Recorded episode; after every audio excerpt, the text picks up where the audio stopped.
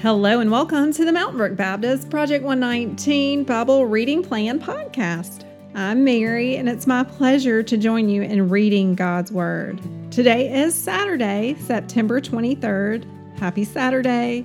I hope you're having a wonderful, relaxing day where you can read God's Word, do something for exercise, maybe have time with family or friends, anything that might point you back to gratitude I hope that you get to experience something wonderful today. We are in Matthew chapter 14. This is the death of John the Baptist. And then we'll read another psalm of David today, Psalm 27.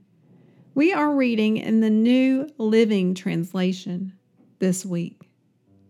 The death of John the Baptist.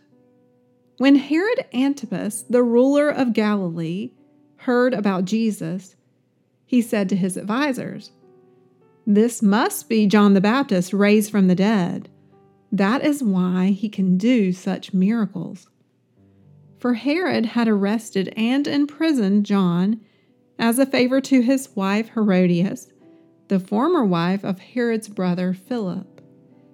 John had been telling Herod, It is against God's law for you to marry her. Herod wanted to kill John but he was afraid of a riot because all the people believed John was a prophet.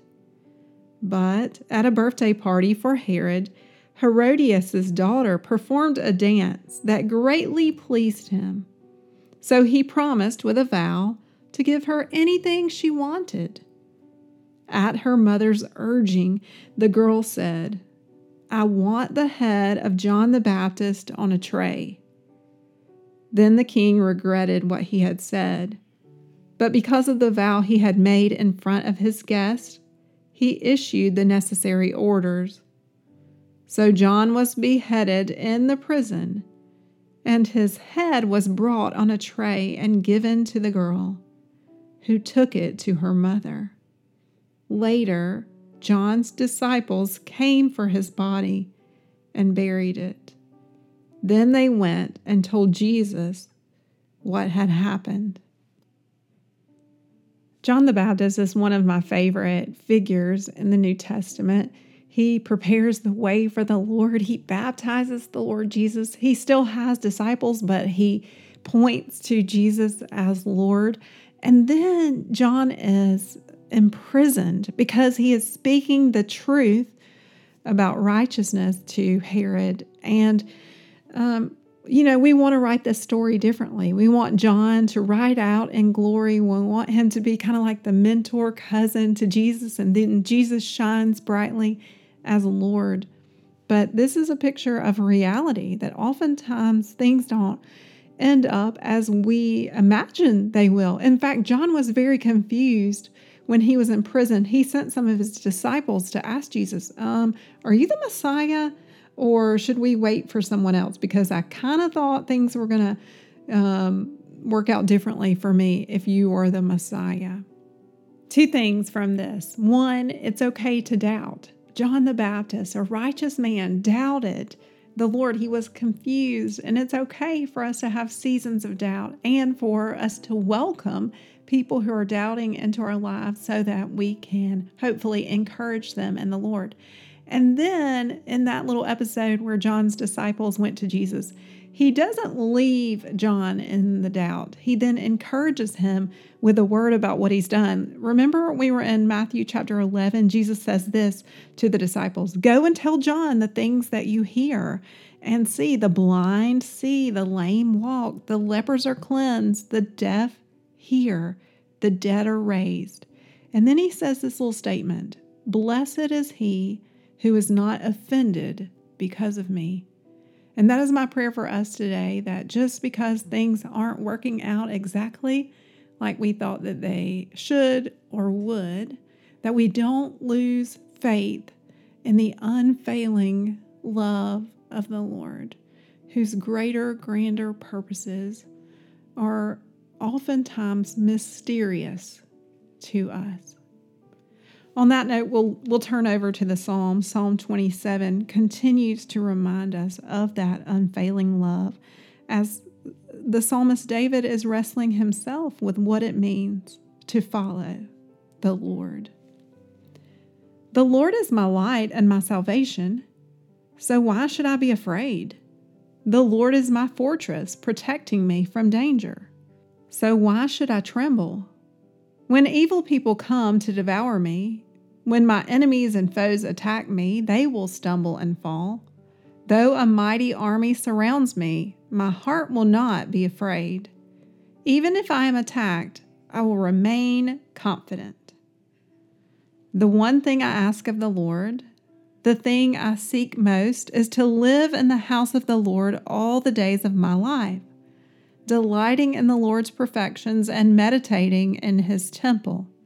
For he will conceal me there when troubles come, he will hide me in his sanctuary. He will place me out of reach on a high rock. Then I will hold my head high above my enemies who surround me. At his sanctuary, I will offer sacrifices with shouts of joy, singing and praising the Lord with music. Hear me as I pray, O Lord. Be merciful and answer me. My heart has heard you say, Come and talk with me. And my heart responds, Lord, I'm coming. Do not turn your back on me. Do not reject your servant in anger. You have always been my helper. Don't leave me now. Don't abandon me, O God of my salvation. Even if my father and mother abandon me, the Lord will hold me close. Teach me how to live, O Lord. Lead me along the right path, for my enemies are waiting for me. Do not let me fall into their hands for they accuse me of the things I've never done.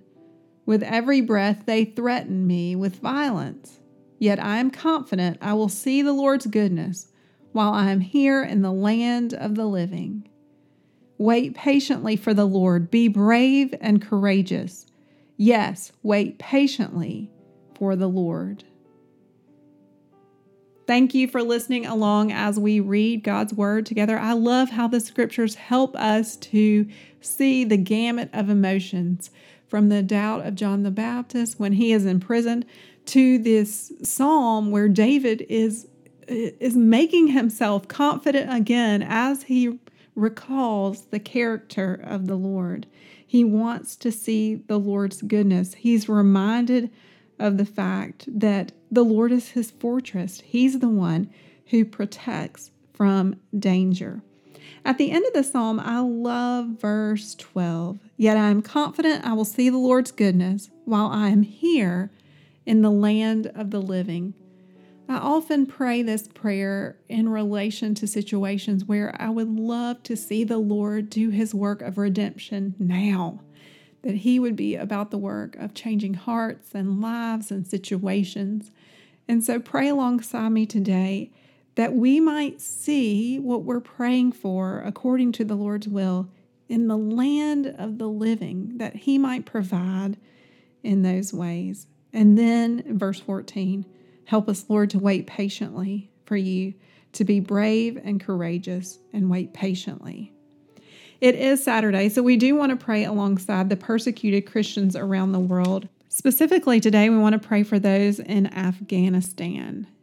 What does it mean to follow Christ in Afghanistan? Well, Christians cannot worship openly there. They worship in homes or in small venues, and evangelism is forbidden. So, Christians and seekers are highly secretive about their faith or their interest in Christianity. Beatings, torture, and kidnappings are routine for Christians in Afghanistan. And so we want to pray alongside the Afghan church.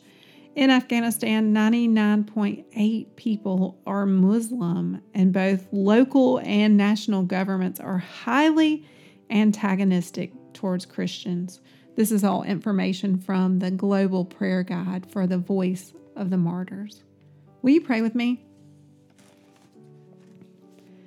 Father, we thank you for this day. We thank you for the opportunity to read your word and to reorient ourselves around it. Gather our scattered senses and help us to focus in on praising you, for you are our fortress. Lord, we bring before you situations where we would love to see your redemption in the land of the living while we're still alive, just as Simeon wanted to see your anointed one before he died.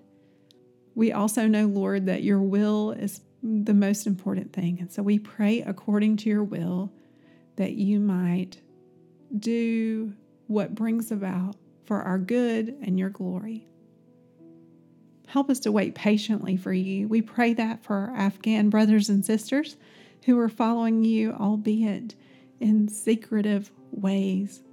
Encourage them, Lord, through your Holy Spirit and through the prayers of the people around the world. We pray, Lord, that you would be about systemic change in their midst and that you would help them to know your love, even when they have reason to doubt, like John the Baptist did. Strengthen them, encourage them, help them, Lord, we pray. Through Jesus Christ, our Lord and Savior, our strong rock, the one in whom we find our refuge. Amen.